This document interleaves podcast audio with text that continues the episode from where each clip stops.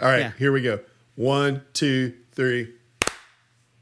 From my point of view, that was perfectly in time.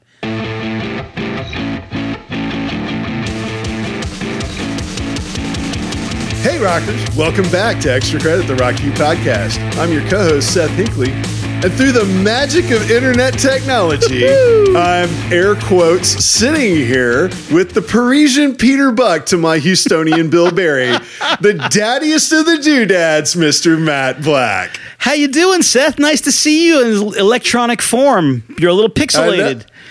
I know it's good to see you. Yeah. it's great to do this bicontinental, bicontinentally. How do you say that? Let's just go with Duo- bicontinentally, but we're definitely taking this podcast to another level. Yeah, we sure season, are. We- in season three. Season three. three. of Extra Credit. Can you believe this? This it's episode 34. Your brainchild. Look, come to life. We made it into the adult years of a podcast. So, Yeah, midlife. I exactly. can't believe this.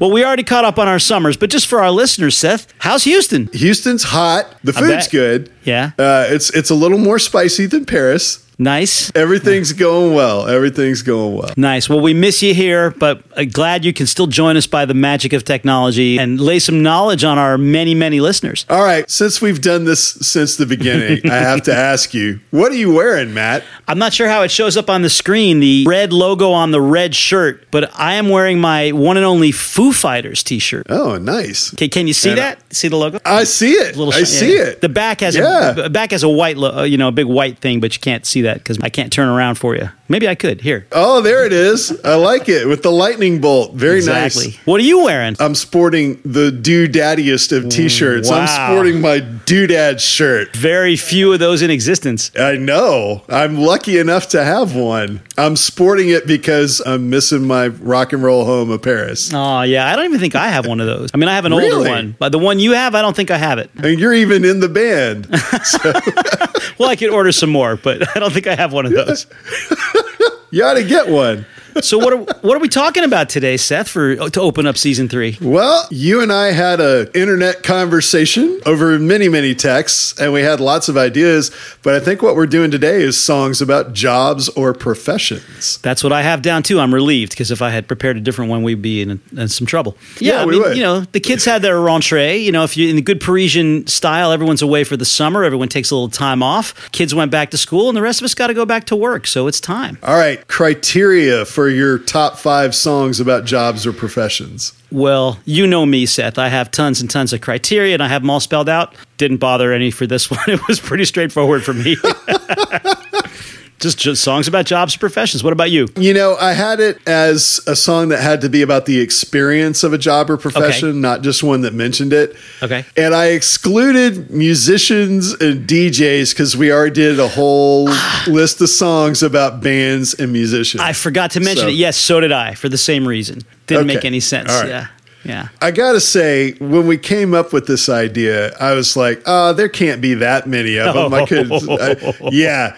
And then I found out exactly how wrong I was. I There's mean, there's lot. too many to choose from. I mean, my top five could change from literally from minute to minute on this. Yeah, one. mine did. I mean, you could do a whole list on either on on ladies or even gentlemen of the night, like I "Bad have- Girls" by Donna Summer, "Hot Child in the City," Nick I- Gilder, Lady Marmalade by Labelle, Just a Gigolo, David Lee Roth, Fancy by Reba McEntire, Whoa, Call whoa, Me by down. Blondie. Hol- Hold on. Am I, also just rolling through this? Honorable mention section set aside for the exact the oldest profession. There you go. Yeah, and then there's another one that I never really thought of, but uh, that really came to mind was soldiers, like Born in the USA. I, you- I got that one too. Fortunate, fortunate son for whom the bell tolls. Good night, Saigon. Ballad of the Green This is the- Berets. This is the backwards I mean, episode. Honorable mentions first. yeah, exactly. I mean, I could do a whole list on soldiers just with Iron Maiden, The Yep. Trooper, Aces High, Rhyme of the Ancient Mariner, Run to the Hills, and Tail Gunner. And then there's there's actually lawyer songs: Lawyers, Guns, and Money by Warren Zevon, Lawyers, Lawyers in in Love, Love by by, Rick Brown. Springfield. yeah, and then Here Comes the Judge by Shorty Long. I mean, there's Oh so many of these. yeah. Uh, well, let's get to the good stuff. Well, who's going first? I don't know who's going first. You tell me. I'll go first and I'll give you the last word since I just Okay. rattled off about 900 songs. Yeah, you did in fact. I can I came down to five. It wasn't easy, but I got down to five, and I, I don't know that they have so much in common, but we'll see. My first one, I'm going to start. You know, I tried. I really, really tried to do one of these lists without a Beatles song. I can't do it. It was a choice. Oh wait, yeah. wait, wait. Uh, You got a list of. Beatles. Over under, right? Good, right, right, right, right. I'm going to set the over under at 1.5. Okay, I'm probably gonna take the under on that one because I think we might have one. I think we might have one, but I think we might have two. So my, my head says take the under, but my heart says take the over. I'm taking the over. Wow, Yeah. No, you're you're violating your rule. I am okay. because I realize that there's nothing actually at stake. All right, I'm gonna go first and give you the last. The Oh, last you're gonna go. You're gonna go first. Okay. Yeah. So my number five is Driver Eight by REM. It's on my honorable mentions. Good one. It's a song about a train driver who is a person who operates a train or a rail car. They're the engineer, I guess.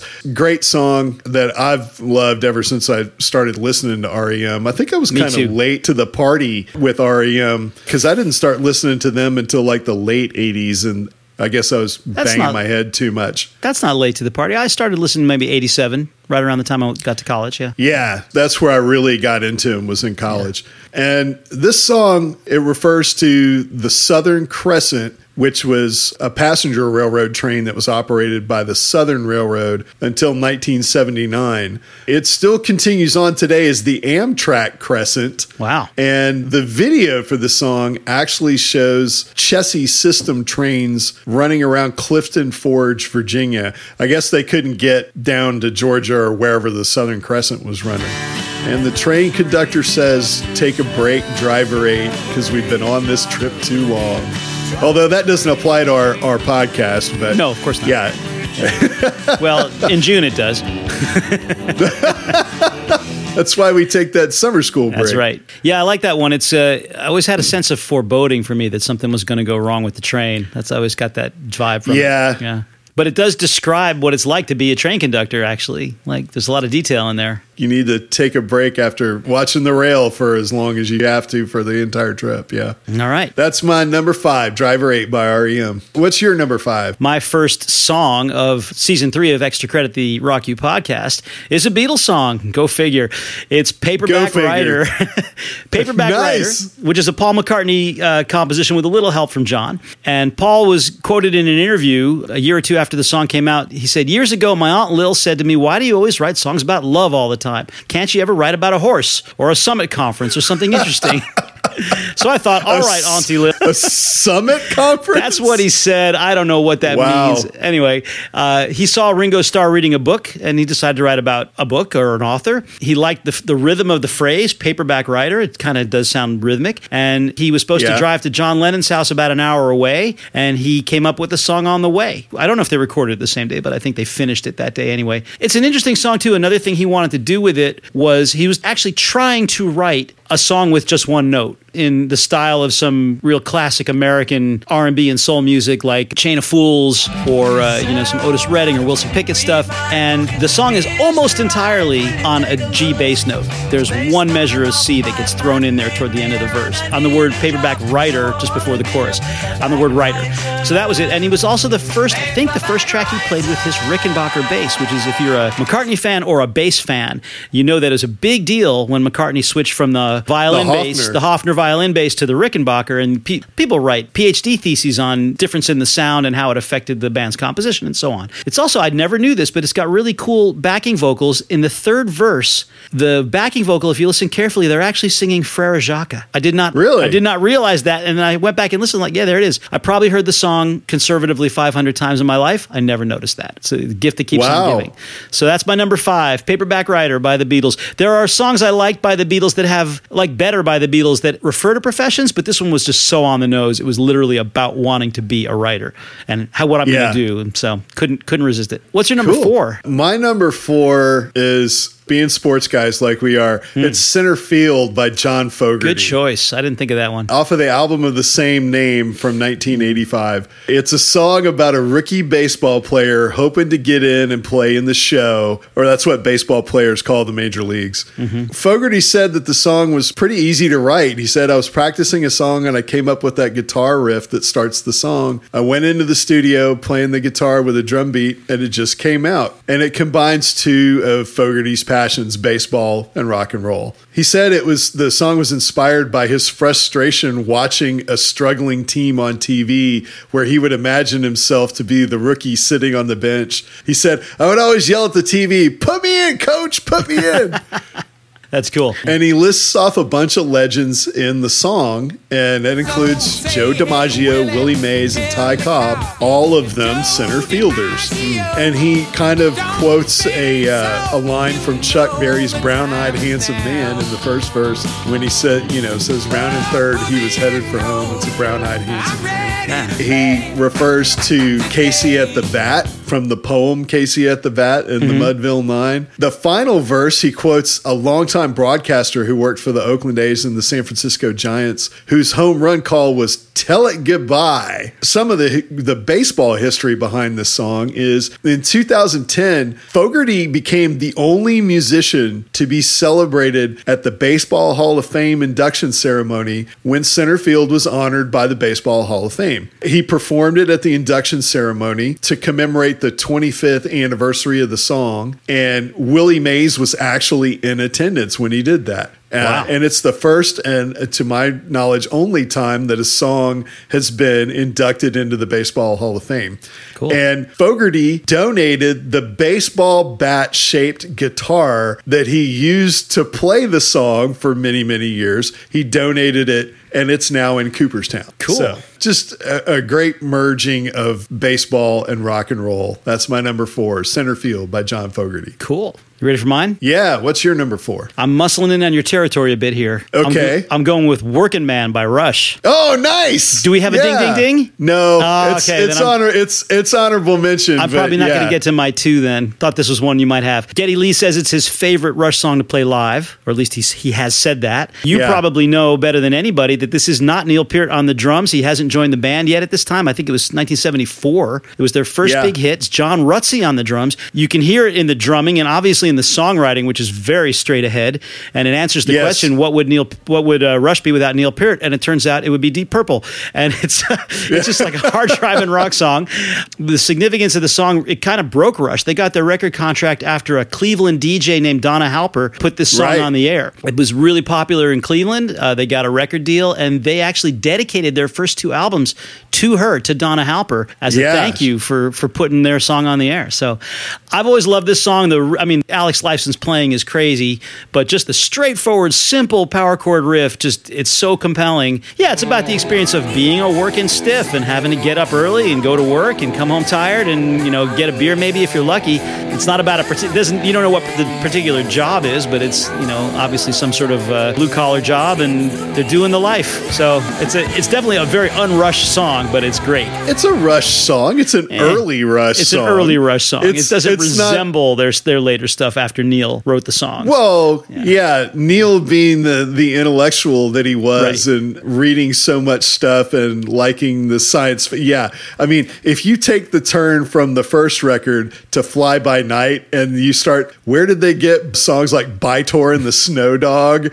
And Anthem, they went up like six flights of steps on the Exactly. intellectualness of their lyrics when they got Neil. But, exactly. yeah. Well, and songwriting style too. There's nothing jazzy about this except the solo. But that fell a little bit more on Alex and Ged because Yeah. they they were growing as musicians. Yeah, exactly. You can hear it. Yeah. That they hadn't done it yet, but it's still a great song. They, had, hadn't done it yet. Yeah, Working Man's still a great song, like Great straight song. ahead rock and roll. Yeah. What's your number three? My number three, I had to pick one of the songs that was about a soldier because there were so many of them. Mm-hmm. But I picked Rooster by Alice in Chains. Okay. And it's on Dirt from 1992. It was written by Jerry Cantrell, who's the guitarist and lead vocalist, for his dad, Jerry Cantrell Sr., whose childhood nickname was Rooster and was given to him by his great grandfather because of his perceived cocky attitude and his hair, which used to stick up at the top of his head like a rooster's. Cantrell Sr., Jerry Cantrell Sr., served in the U.S. Army during the Vietnam War. Jerry Cantrell, the guy in in Chains, wrote the song while he was living with Chris Cornell in Seattle at the start of 1991. Alone late at night, he kept thinking about his dad and the psychological scars from his time in the Vietnam War that contributed to a lot of family unrest. So he wrote the song from the viewpoint of his dad. And in the liner notes of one of their box sets, Jerry Cantrell said that it was the start of the healing process between my dad and I from all the damage that Vietnam caused. This was all my perception of his experiences. And then he added in a 2006 interview, he said, When I first played it for my father, I asked him if I'd got close to where he might have been emotionally or mentally in that situation. And he told me, You got too close. You hit it on the head. Hmm. It meant a lot to him that I wrote it. It brought us closer. It was good for me in the long run, and it was good for him too. Hmm. An amazing song. It makes you feel like you're in the jungles of Vietnam when the stuff's going on. And one more thing Jerry Cantrell and his dad patched up their relationship, and a lot of times he will introduce his dad on stage before playing Rooster at an hmm. Alice in Chains show. Powerful stuff. That's my number three. What's your number three? This one might be a ding ding ding. Let's see. Before I say Okay. what it is, I want to just tell all the genre snobs to shut their mouths for a little bit. Pipe down, settle down, settle down. You know, we, you and I use the analogy of a big tree with lots of roots, and it just let's keep remembering that these musical styles feed each other. They, you know, what, Right, what yeah. shows up in one then shows up in the other, and something shows back up again. So if somebody wants to argue with me that this is a country song, I'd say listen to it. It's got rock drum fills. It's got electric guitar. It doesn't have the things that make country country on paper. And it's Nine to Five by Dolly Parton. That's a great song. No bells? No, bells? no. Okay. No bells. I thought, all right, so my over under was way. I see, I should have taken the under. All right, uh, nine to five by Dolly Parton, uh, written for the movie, uh, which is hilarious. The song's pretty Right, hilarious yeah. too, actually. Another one, kind of like Working Man. It's pretty general. Obviously, someone's working in an office because you hear the typewriter. Which, by the way, Dolly made with her acrylic fingernails, not with an actual typewriter. oh, wow. Yeah. That's cool. It's a really fun song, and it's kind of rocking. Again, if take the Dolly Parton thing away and you listen to it, take her voice away, it's like, yeah, this is this could be on a on an album by a rock band. It reached number one on the Billboard Country chart in January 1981, but then it, on in February it reached number one on the Hot 100 and the Adult Contemporary charts. So there's another I'd genre that- busting. I'd say that qualifies as a rock song. If That you hit the uh, number one, yeah. That definitely And that- qualifies. she was only That the bass line? Yeah, it's great. That's great. Baseline's rock and roll. That's not country That's what I'm saying. That's what I'm saying. They, you know, these genres grow inside each other.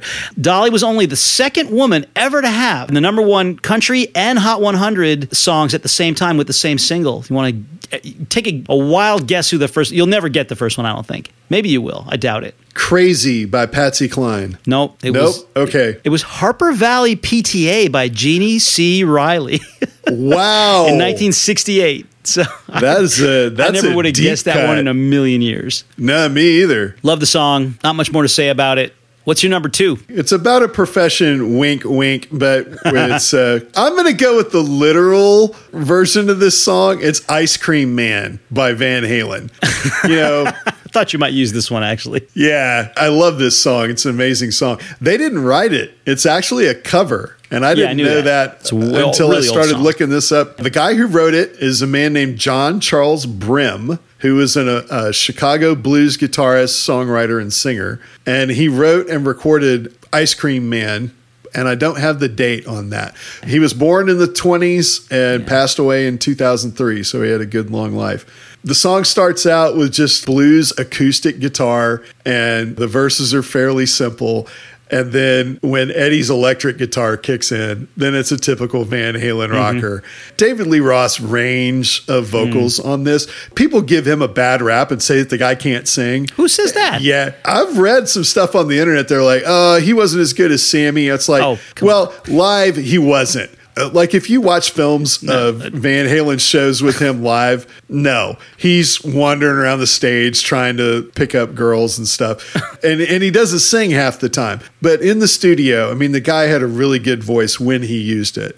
Now, the acoustic guitar track is credited to David Lee Roth. Hmm. However, if you listen to the recording, and they did it mostly live, and although there were some guitar lines that were overdubbed on this song, if you listen to the vocal recording closely, I think it's at the end of the first verse. He says, Hold on a second there, Eddie. that leads me to believe that Eddie was actually playing the acoustic and not Dave. That makes more sense. yeah, that would make you know when you have the world's greatest guitar player in your band, you don't let Dave play the guitar on the song. Right. Although I got to say that acoustic pattern is really simple Hmm. and it's not that hard. Maybe one way, maybe the other. But money's on uh, Eddie. Yeah, my money's on Eddie too, especially if he says, "Hold on a second there, Eddie." Although I've seen uh, when I looked up the lyrics for it, trying to figure out, you know, all the different kinds of ice cream that he was talking about, uh, the lyrics are all over the place until they get to Dixie cups, all flavors in push-ups too. That's the one thing everybody agrees on. But some people have the the lyric when he says, "Hold on a second there, Eddie," is "Hold on a second there, baby." But it sounds like Eddie to me. So that's what I'm going to stick with. Stick with it. All right, man. What's your number two? Well, my number two got on this list uh, as a result of my misunderstanding the lyrics. But after I looked into the song, I, I figure I could keep it there because it still works if you assume sarcasm, which I think is actually the point. Sarcasm or satire. The song is Paper Planes by MIA. Wow, I don't know that one. You, you, you probably do. You probably heard it. It's samples "Straight to Hell" by the Clash. Um, Okay. it's a it's more of a hip hop song, but it's not very hip hoppy. It's not the the lyrics aren't rapped; they're sung. And also, once again, you know, you've got a you want to call it a hip hop song, but it's sampling a rock song. So you know, lighten up, Francis. Uh, not you. I'm talking about the listeners who are going to write in tell me it's not a rock song. MIA is the stage name of British rapper or hip hop artist Maya. I'm going to do my best. Arulpragasam. I'm not sure if I'm pronouncing Okay. that right. I looked it up online. I couldn't find any you know any interview where she actually used her real name to say it out loud. And it was co-written with Diplo, whose uh, real name is Wesley Pentz. Much easier for me to say. And I thought it was about street crime, being a hustler, counterfeiting some documents, some some pickpocketing, some, uh, some selling drugs, some you know maybe low-level mugging. It turns out what she was actually writing about. She was born in London, but she's from Sri Lanka. Her her parents are from Sri Lanka, and they moved back to Sri Lanka when she was six months old. So she was raised there, and her father, Yeah. at least, maybe both her parents, her father at least is Tamil, and obviously there's a lot of has always historically, uh, at least since she's been alive. I don't know how old she is, but been a so basically a civil war going on in Sri Lanka uh, against the Tamil separatists, the Sri Lankan army versus the Tamil separatists, and Right. so a lot of her art is colored by this. In fact, her first two albums are pretty much about this experience. But she was trying to work in the US and had a lot of problems because she had problems getting visas. And the reason she had problems getting visas was just because of her heritage and where she was coming from and the assumptions that were made about who she was and what she was doing with her life. So she's satirizing what they thought of her as a young Sri Lankan woman that she must just be out to rip somebody off, make a quick buck, you know, do something unethical. And that's just how she was treated. The chorus is actually sung by street kids that she invited to come sing it out loud. And I, I never really noticed it until I read that. And I went, back, oh, yeah, of course. That's a bunch of kids singing that chorus. It's Yeah. really, it's really a great song. It's very catchy. It's got a really cool uh, keyboard line running through it. But the principal melodic element is this sample from Straight to Hell, which just brings it right home. I don't know if it's a Yeah. sample or a re a reinterpretation. I'm not quite sure about that. And it's a very smart song. Uh, if you didn't, if you don't know it, you should check it out. Uh, that's my number two, Paper Planes by MIA. So again, why is it a profession? Because even though that wasn't the real point of the song, it's about how she felt she was viewed and what she was actually doing instead of what she was really doing when she tried to get uh, you know immigration paperwork done in a Western country. I can't say that speak for every listener, but you and I, at least, Seth, we have that privilege of Yeah. traveling the way we look on a passport we have, you know, and uh, you know can't forget it's not like that for everybody. Exactly. Yeah, I, I was actually having that discussion the other day with a, a friend who was coming through customs, coming into the U.S. saying, wow, you know, the only people I ever see getting stopped at customs are not folks that look like us. That's right. You know, it's Yeah. it's usually people with darker skin tones. Mm-hmm. And if you guys are listening to us and don't know, Matt and I are kind of pasty white guys, bald, pasty no hair, white yeah. guys that, that love rock and roll. So, all right, man. Down to it. I'm, uh, down to it. On to number one. The band you had a ding, ding, ding on. It just Okay. wasn't the song. Okay. My number one is New World Man by Rush. Okay. I feel like this song is about a politician from my, well, Yeah, I I would agree. say listening to the lyrics, not reading of the lyrics. Yeah, whenever I listen to this song, I really feel like it's it's about a younger, young-ish, maybe middle-aged politician who's having to deal with all the things that Neil mentions in the lyrics of the song. The funny thing is the working title for this song was Project 3 minutes and 57 seconds because they were writing it in order to fill that amount of time because that's how much space they had after the album's first seven songs were finished hmm. because this one's on signals and it was the last and probably most quickly composed song on the album because their producer Terry Brown wanted to even out the lengths of the two sides of the cassette version mm-hmm. of the record. That tells you how You- long ago this was that they were thinking about cassettes. Yeah, you don't want that dead time at the end of your side, you know, end of your cassette tape. You want it to Yeah. flip right over. Nonetheless, it remains Rush's only American top 40 hit. Wow. I think it was, it scored pretty high on the charts in Canada, but it peaked at number 21 on the Billboard singles chart in October and November of 1982. I got a quote from Neil on this one. He says, Writing it in one day and recording it the next, we wanted to capture a spontaneous, relaxed feel for this song, not even spending much time getting the sounds together. Thus, it could stand in contrast to the rest of the album being much more raw and live in its effect. He said, Two days is very close to a record for us to write and record a song. They were never a singles band, but New World Man was their biggest hitting single. Cool. That's my number one. Wow. Just because I love the song and it's really about what it's like to be a politician. Honestly, I think it still applies today to what we're living through now. That you have to deal with all those old issues that are still hanging around 40 some odd years later. All right, dude, you got All the last word. What's the what's the ultimate song about a job or profession? First one that popped in my head when we came up with this topic. It's Shape of My Heart by Sting. It's the story of a gambler, a card player, clearly a professional from the context. But I'm going to talk about the song musically first and then lyrically after. I just want to say, first of all, musically, it's just a beautiful song. And I've mentioned Dominic Miller on this podcast before. He's Sting's longtime collaborator since he left the police. He plays guitar on almost all of Sting's solo work when Sting isn't playing the guitar himself. And I just, he's one of my favorite guitarists. Very innovative, very beautiful style, very classical inspired. I don't know if he's trained as a classical guitarist, but he must be the way he plays. And this song actually comes out of an exercise that he was playing based on using the sixth of a chord instead of the third of a chord. If you don't know what that means, just ignore it, go right past it. But it would be reminiscent of like Chopin. Sting apparently walked up and said, That's a song. And he said, No, I'm just doing an exercise. He said, No, no, that's a song. The story goes, they both tell it the same way pretty much. Dominic Miller puts it on a tape for him. Sting walks out into his garden and comes back in an hour with the whole song written, basically, or at least the outline, you know, the, the concept Wow. and the Yeah. idea, the verses, some of the lyrics, and they did it. They finished it in a single day. And Sting said that Dominic asked him, "Where did you get this from?" And he said, "I don't know. It just occurs to me, but the music tells me the story. So let me deal with it lyrically." Okay. So I'm quoting Sting here. He wanted, he want to tell the story of quote a card player, a gambler who gambles not to win but to try to figure out something, to figure out some kind of mystical logic and luck or chance, some kind of scientific, almost religious law. If you listen to the song, the card it sounds like an inner monologue of this card player having um, almost a meditative or uh, I don't want to say mystical state when playing cards, but also the meanings behind what he's doing, and you get the sense that there's something sad about this. I mean, it's a very sad song. It's a very melancholy song, but there's Yeah. one verse that goes, "He may lay, he may play the Jack of Diamonds, which sounds kind of like a money grab. He may lay the Queen of Spades, which makes him sound uh, like a, a lady killer. He may conceal a king in his hand while a memory of it fades." And like, I don't really know what that lyric is supposed to mean, But to me, it's about having something, it almost feels like he's talking about something better that he was meant to do or a, a bigger purpose in life that he's lost because of his work as a gambler or maybe Yeah. maybe in spite of it. And then the chorus is I know that I know the spades are the swords of a of a soldier. I know that the clubs are weapons of war. I know that diamonds mean money for this art, but that's not the shape of my heart. And that's like again the melancholy of this is who I really am, but no one else knows who I really am because I'm I have to wear a mask. And he talks about that in the last verse where he says, "And if I told you that I loved you, you'd maybe think there's something wrong. I'm not a man of too many faces. The mask I wear is one." And it's just a I I find it a beautiful song. It's one of the probably the most difficult song that I can play.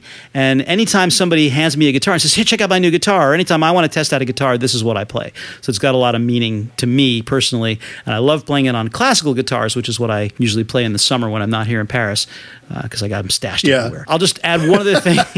I add one other thing that I didn't know. There's a beautiful solo in the song, and I never thought about what instrument it was. And then I'm listening to them like, what is that? Is it a melodica? Is it a an accordion? Like I can't figure it out. It sounds like a wind instrument, but it's just a single note pretty much. It turns out it's a harmonica, and it's played by a guy named Oh. Larry Adler, who is known as one of the greatest harmonica players in the world. He's played with George Gershwin. He's had symphonies written for him just as a harmonica player. Wow. And he left the U.S. He was blacklisted in the McCarthy era and Yeah. moved to London to get away. And he, I don't know, Sting found him somehow, invited him to play. He actually plays all over the album, uh, Ten Summoners Tales, which this is on. Yeah. that's my number one. And again, just one more, one more shot at the genre police out there. If you're rolling your eyes that I had a Dolly Parton song and an MIA song on this list, both of those songs are far more rock and roll than this song. But it stings, so nobody complains. I love this song.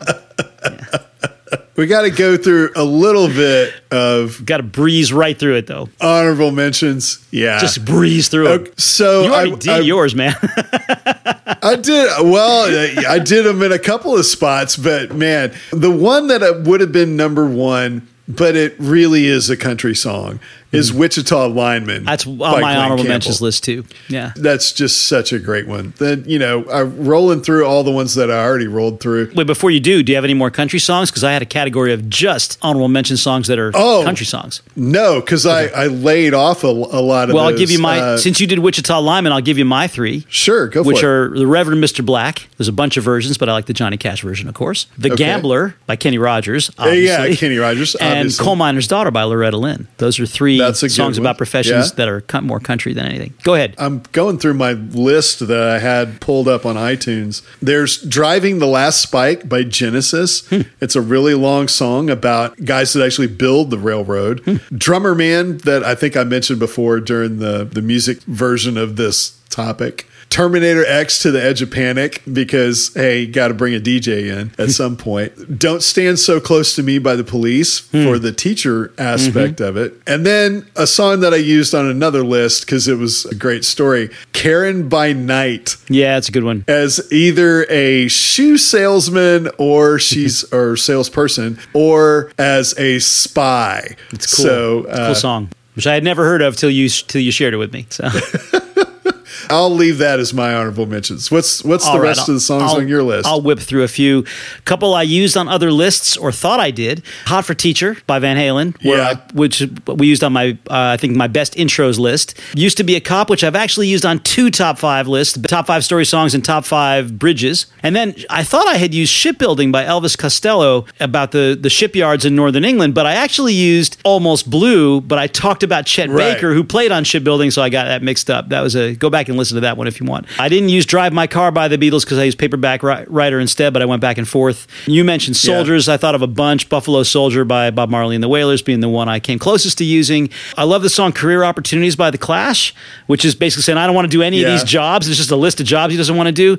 But frankly, the song's not that great. So even though it was a good fit, I didn't use it. Oliver's Army by Elvis Costello, which is about mercenaries and soldiers in the post World War II era, spies too. The Scientist by Coldplay, about, you know, one another song about someone's work getting in the way of their the real desires. that song's okay, but the video is phenomenal. It is indeed, but nothing to do with profession. So, uh, No. I had Driver 8, Please Mr. Postman, lots of Sting songs and police songs. Demolition Man, Stolen Car, which is about a car thief. Uh, Bombs Yep. Away, which is about a military junta. And Roxanne, which brings us into all the, the other songs you mentioned, the oldest profession. And one last little Yeah. little tidbit Morrissey, for whatever reason, just uses a lot of songs songs about like everyday life, and so jobs get into it, including "Paint a Vulgar Picture," which is about uh, record company executives, "Hairdresser on Fire," which is literally about hairdressers and in demand, and. Um, Last of the famous international playboys, which is about serial killers, which I guess isn't a job, but I guess it's a profession. So, and there's a bunch more. Working Class Hero by John Lennon and Maggie's Farm by Bob Dylan and covered by Rage Against the Machine. Allentown by Billy Joel. I got to stop somewhere, but I just had to throw in Lawyers in Love by Jackson Browne for you. Just for Yeah, one, one, yeah. one little one for you.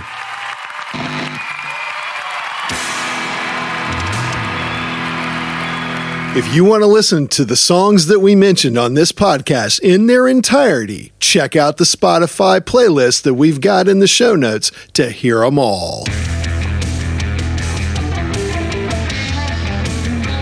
All right, rockers, we're back, and uh, it's time for Read My Mind again. We really enjoyed doing that the first time, so I think we're going to do it here again. And I guess we're doing a little bit of a legal theme with this one, too. Oh, Well, it depends. I, I, it depends on which way you want to present it. I like the other one, think- but you like the legal one. So what we were talking about was like who's going to be if it came down to a trial of whether we kept rock and roll or not, who would be the ultimate expert witness for the defense? Oh, I wasn't thinking expert witness at all. I Oh, was really? thinking, What were you thinking? You're the lawyer for rock and roll. Rock and roll's on trial for its life. Who's your final witness? Who's the person you want up there? Who's your as yeah? your last that's witness. that's what I would say. But is not an my- expert witness, my- not a not a technical, not a technical kind of thing. I thought of an Uh, expert witness as being like, yeah, all right, fine. I mean, somebody Semantics. who would carry somebody who would carry the flag for rock and roll. Yeah, that yeah. would sway the jury to say, "Yeah, we're keeping it." Yeah, yeah. So- Well, I- and the, the other way I, I put it was, I don't know if I should confuse. I don't know if I'm just muddying the waters here, but you know, you and I are both big football geeks, and obviously the uh, the NFL gives out is it the the Walter Payton Award? What's the the Yeah, for yeah, the Sportsman of the best Year award. Sportsman of the year, not necessarily the best football player, the best athlete, but the best sportsman. Like, who's the person you want? Like, say that's what we're talking about. That's what this is all about. That's how I put it. Right. So either way, we'll use you're a lawyer though, Seth. So let's go with your schema here. okay, we're supposed to guess who the other guy would have picked. That's right. That's the read my mind. And I had this pick before I saw your shirt today. Yeah. online. so I think the shirt gave it away. But I got to tell you, I wrote this down. I had two that I thought you were going to do. The first one that I was going to pick was going to be Paul McCartney because of the Beatles. But then I thought, nah, Paul's not that fiery of a speaker. He's a good guy and knows a lot of stuff and would be a great person to have on the stand. But the guy you want is Dave Grohl. That's and that's right. what I'm thinking. That's I'm right. thinking that's who your guy was. You nailed it. you nailed it. Should I try to guess yours, or should I wait for Yeah. your? Yeah. Yeah. No, no. Guess Seth, mine. Seth. I got to admit, I guessed that Dave Grohl was your guess also, because I know you went Oh, to the Taylor really? Hawkins tribute concert last year, and thought you might have been inspired by Dave's good works and good attitudes. But no, not yours. Okay. Dave was on my short list. Okay. I'll tell you a couple of other guys that were on my short list. Dee Snider was on my short list I- just because I want to know your winner. Tell me your short list later. you want to know the winner? That's what I want. Well, Okay. who is it? So if it was an expert witness, Uh-huh. it'd be Rick Beato from from YouTube. Oh, okay. See, that's why I didn't. All right, we were thinking about this differently. Yeah. Yeah, but if it was going to be somebody to stand up and be like the cheerleader, bang the drum, just because of the way that he presents himself, I would have to say Bruce Springsteen over He was Dave my. Grohl. I did come down to two guys, but it wasn't Paul McCartney. It was Dave or Bruce. Ah, So okay. it was close. We were Cool. we were on the same page. We were on the same page. Well, which did you actually end up choosing? As a lawyer, if it had to be somebody to bring it home, it'd be Bruce Springsteen. Okay, good. Okay, because was Just because I would, I mean, if you haven't seen, if you haven't seen his speech to induct U2 into the Rock and Roll Hall of Fame, I highly recommend that to you because of just what he came up with with them.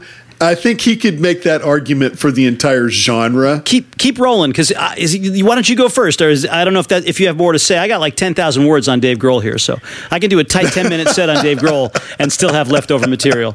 So go ahead. Yeah, Yeah. Bruce himself is a rock and roll Hall of Famer. He's extremely eloquent. He's really intelligent. He's played with a lot of the greats. He's crossed kind of genres from straight rock and roll to playing with Tom Morello, of Rage Against the Machine. He goes back and, and deals with, you know, classic literature from that, you know, his deal with Tom Morello is the Ghost of Tom Joad, the song that you brought up in the podcast right. a few episodes back. Everybody knows him. Everybody has confidence in him. He's the guy that you would want to bring it home. I mean, Rick Beato would be your expert witness and be yeah, like, "No, it's such no, great music." I wasn't, I wasn't interested in that at all. Expert witness was the furthest yeah. thing from my mind. but yeah, if you want to bring it home, Bruce Springsteen's my guy. Give me your tight 10 minutes on Dave Grohl. It might be 12. it might be 15. Well, I was just going to say first that, yeah, Bruce Springsteen's autobiography, which I believe is called Born to Run, was great. And I liked it so much when he talks about his experience of playing music that I kept screenshot, uh, not screenshot, I kept taking pictures of pages and like posting them on the Rock U Facebook page and like with highlights yeah. and stuff. And uh, yeah, just the way he thinks about music is great. But I went with Dave. It wasn't actually tough in the end. And, and then I once I chose Dave, I found tons, tons, tons more stuff that I didn't even know that I like even better. So let me let me begin. well, oh, I will say before I start though that they, this is what I was going for. The two of them have something in common, which is that I don't really connect with their music that much, but I admire them tremendously yeah. as people and spokesperson for the genre. Although I will say I had a little bit of a Foo Fighters awakening this summer. I did find some more appeal in the songs that I hadn't found before. I've I've been critical of his vocal Good. dynamics, but no, I started to started to really appreciate what he's going for. Anyway, Dave Grohl, if you don't know, was the drummer for Nirvana, and if that's all he ever did, he's in the Rock and Roll Hall of Fame. First chance that you get to induct him. But then he went on to found Foo Easy. Fighters and do a whole bunch of other things. Let me start from the very beginning. He was the son of a teacher and a journalist, which you can totally tell. Props to his parents. Um, he started learning guitar, but do you know the album that changed his life and made him start made him switch to drums? No. 2112 by Rush. He said he heard uh, that well. he just he had to play drums. There's so many things to like about him, but let me get to the to the big thing first, and then I'll tell you all the little things, and you can edit the crap out of them if, if you want. So, um, I was not looking for someone who was a, out there trying to make the world a better place through non-musical reasons, like Bono or somebody like that. You know, there's plenty of rock and yeah. rollers who do who do great stuff, but it's not about music necessarily. What I like about Dave Grohl is that he totally gets what rock music is about, and it's what I say all the time at Rock U. It's about the feeling. It's about the expression of yourself, your true self, three chords and the truth. It's not about avoiding mistakes for sure. It's not about being perfect. It's about being real. Yeah. And he, uh, Wasting Light, uh, was the Foo Fighters album that won the Grammy for Best Rock Album in 2011 or 12 i can't remember yeah. and he gave an acceptance speech and he said in that acceptance speech to me this award means a lot because it shows that the human element of music is what's important it's not about being perfect it's not about sounding absolutely correct it's not about what goes on in a computer it's about what goes on in here He's pointing to his heart and what goes on in here, and he points to his head. And just a little side note, he actually got in a lot of trouble with that because it sounded like he was trying to criticize electronic music. So he had to come up with a very amusing yeah. and Dave Grohl response, which I'm going to just take a little bit of here. It says, I love music. I love all kinds of music from, I don't even know this band, to Kraftwerk, Pinetop. I know Kraftwerk. I just don't know the other band that he's referring to. Pinetop Perkins to Prodigy, Dead Kennedys to Deadmau5. I love music, electronic or acoustic. It doesn't matter to me. The simple act of creating music is a beautiful gift that all human beings are blessed with. Look, I am not Yngwie Malmsteen. I am not John Bonham. Hell, I'm not even Josh Groban for that matter. but I try really effing hard so that I don't have to rely on anything but my hands and my heart to play a song. This is from a different speech that he gave a couple years later. He says, There is no wrong or right. There is only your voice. What matters is that it's your voice. Cherish it, respect it, nurture it, challenge it. He actually has been quoted saying that his favorite, one of his favorite songs of the past decade is Gangnam Style, which obviously is, yeah, you know, and anyway, that's like the most Dave Grohl thing ever. Exactly, and and that's the thing. He's he he so clearly loves music, but he gets that he gets what it's about, what rock music is about yeah, classical music, you can be expressive, but if you can't be technically proficient, you're not going to do anything. If you want to be right. creative, same thing with jazz. You have to be, you know, jazz prizes creativity and improvisation, but you can't do it without being technically proficient. Rock music is not about technical proficiency, it's about emotional intelligence. It's about expressing yourself through the music. And right. he is the, the best, per- he's the person I'd put on the stand if I was trying to say, why does rock music need to exist? He's the guy. Now, I'm just going to tell you a whole bunch of things you can like about Dave Grohl, and you can do whatever you want with him in the editing room. so, so, first, please of all, tell me you're going to talk about Nandi Bushell. Oh yeah, of course I am. Uh, so, first of all, he seems to genuinely love to play, and he doesn't really care about the other stuff. Like many rock musicians, he collaborates a ton. Here's a short list of people he's collaborated with: Black Flag, David Bowie, Tom Petty, Lemmy, Killing Joke, Bruce Springsteen, Bruce Springsteen, Elvis Costello, Little Steven, Tommy Iommi, Tenacious D, Cat Power, Queens of the Stone Age, Nine Inch Nails, Garbage, Juliette and the Licks, haven't heard of them. Paul McCartney, obviously his band, them Crooked Vultures, with uh, John Paul Jones Yep. and Josh Homme. They actually opened for Arctic Monkeys. Now, can you imagine being John Paul Jones or Dave Grohl and opening for another band? He doesn't care. He just wants to support him. He just Uh, he just wants to play. That's right. He just wants to play. Cage the Elephant, their drummer had his appendix burst. Dave went on tour as their drummer for six weeks while he was healing. I mean, just to play. Yeah. The Zac Brown Band, that's a country band. He's not a genre snob. A, a band I had never heard of, which might or might not be pronounced Red Gold Green, which is a hip hop group. Alice Cooper.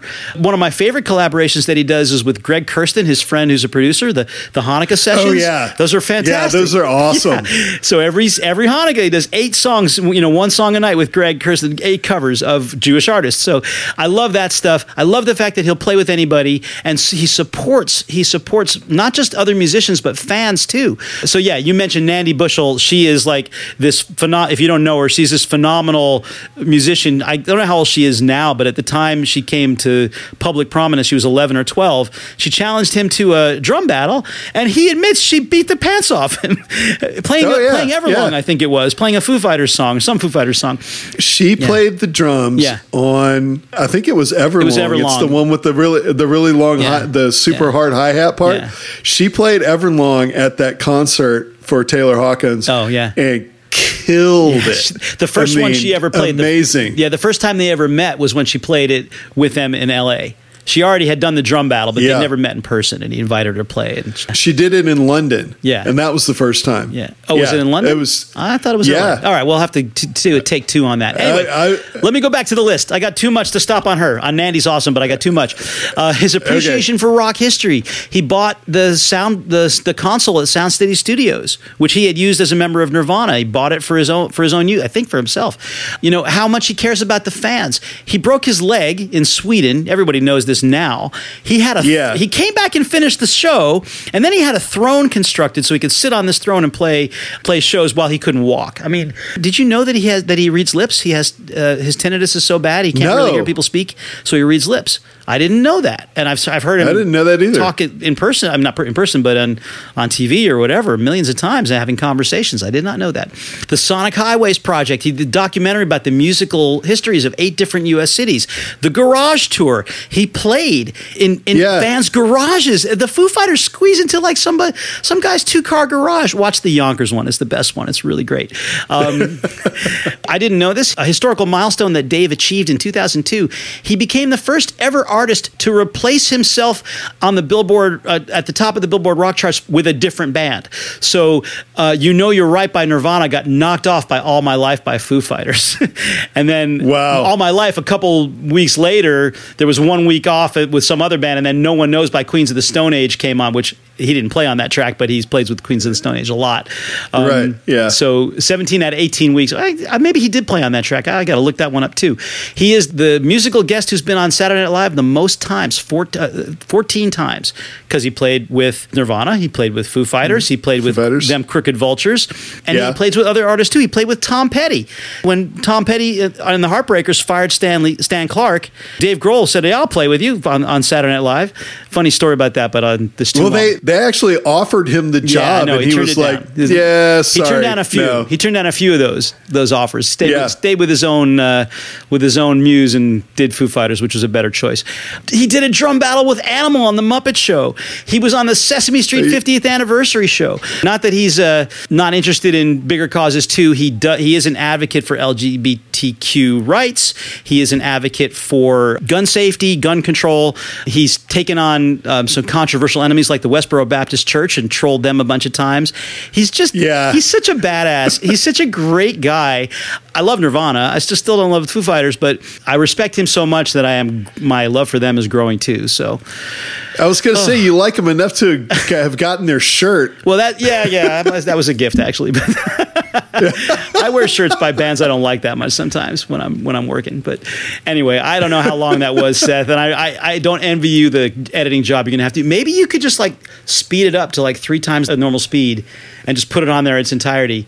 You know, David Letterman And have all- and have all our listeners think something's wrong with them or the, Something's or definitely the wrong with recording me. or whatever.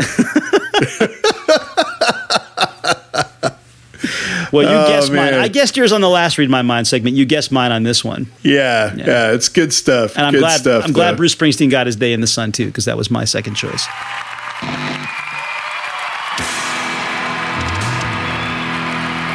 So, was there something on this podcast that you wanted to talk to us about? Did we get something wrong?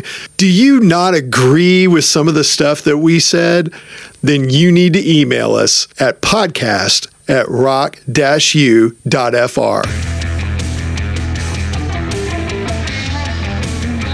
All right, kids, we're back. It's the one minute matchup. And uh, what are we doing today on the one minute matchup, man? Today we are doing uh, what band spawned the best solo careers of its members. The best solo careers. Okay, so Yeah. it's not like the most. Not commercial, not the most number. I mean, you know, like everything else, we never really define our terms, and we really don't know what we're talking about. So, Okay, well that's great. well, yeah, we're just Uh, listen. You may be you may be a continent away, but we're not changing our habits now. I mean, No, never, never. Okay, so the the question I've got is solo career. Just solo obviously counts, but what about if you're with another band? I, Does I that think count too? since we didn't define it in advance, Seth, I think we're just going to have to go ahead and use our best judgment. Just go ahead and wing it. Okay. All right.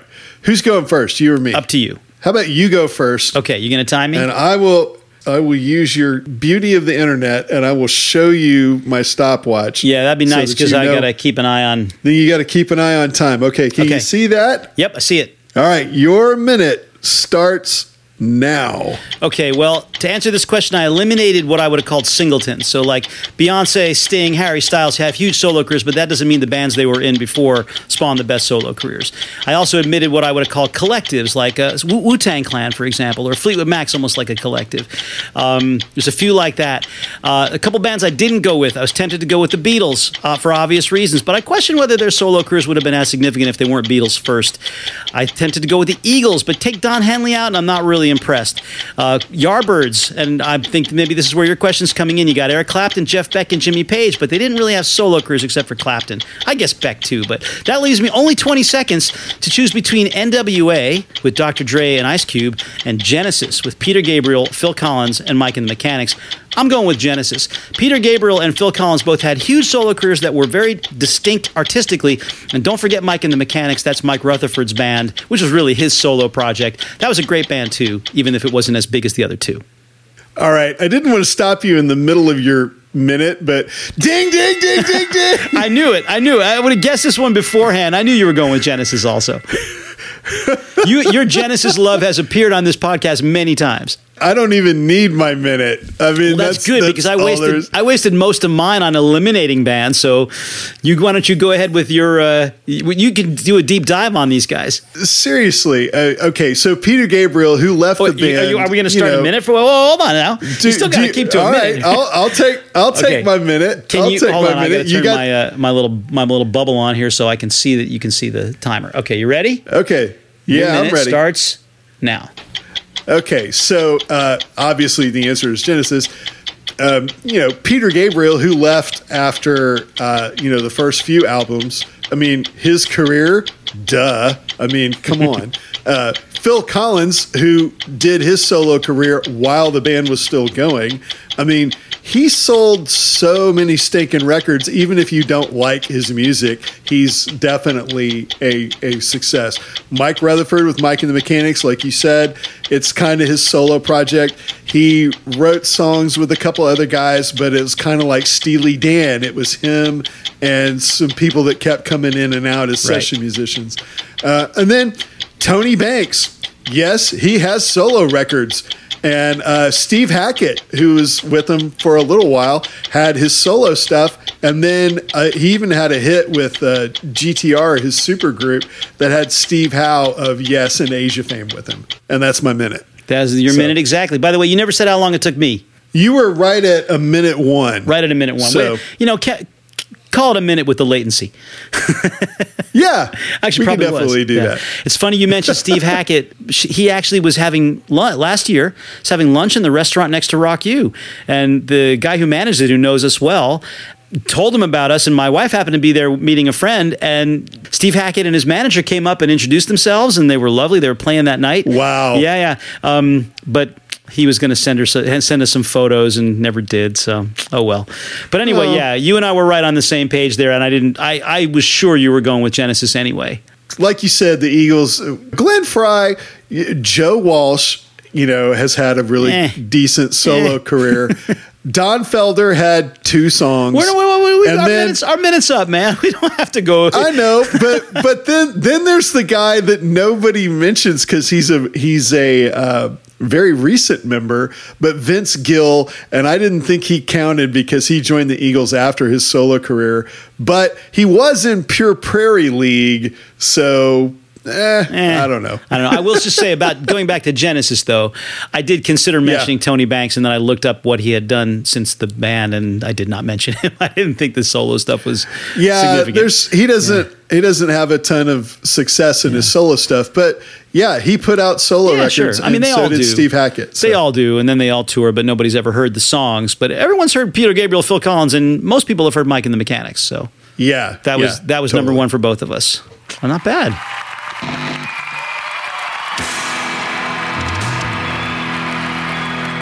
Seth and I have a favor to ask. If you are enjoying Extra Credit, the Rock U podcast, please do us a solid and go ahead and share it with friends.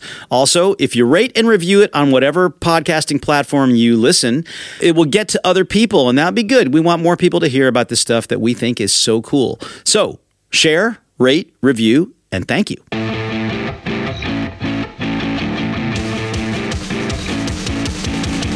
Extra Credit, the Rock U podcast, is brought to you with support from our partners at Big Pebble Records. Big Pebble Records is your one stop shop for all music production in Paris. Everything from the composition to the creative side to the recording and engineering to the mixing and mastering to the distribution and publication and publicity. Check them out at www.bigpebblerecords.com. And of course, you will hear lots of Rock U musicians on that label.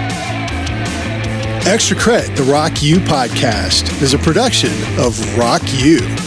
expertly engineered and recorded by my good friend Seth Hinckley. And our theme music is written and produced by Tom Walters. Rock U is a nonprofit association loi 1901, and we'll see you next time.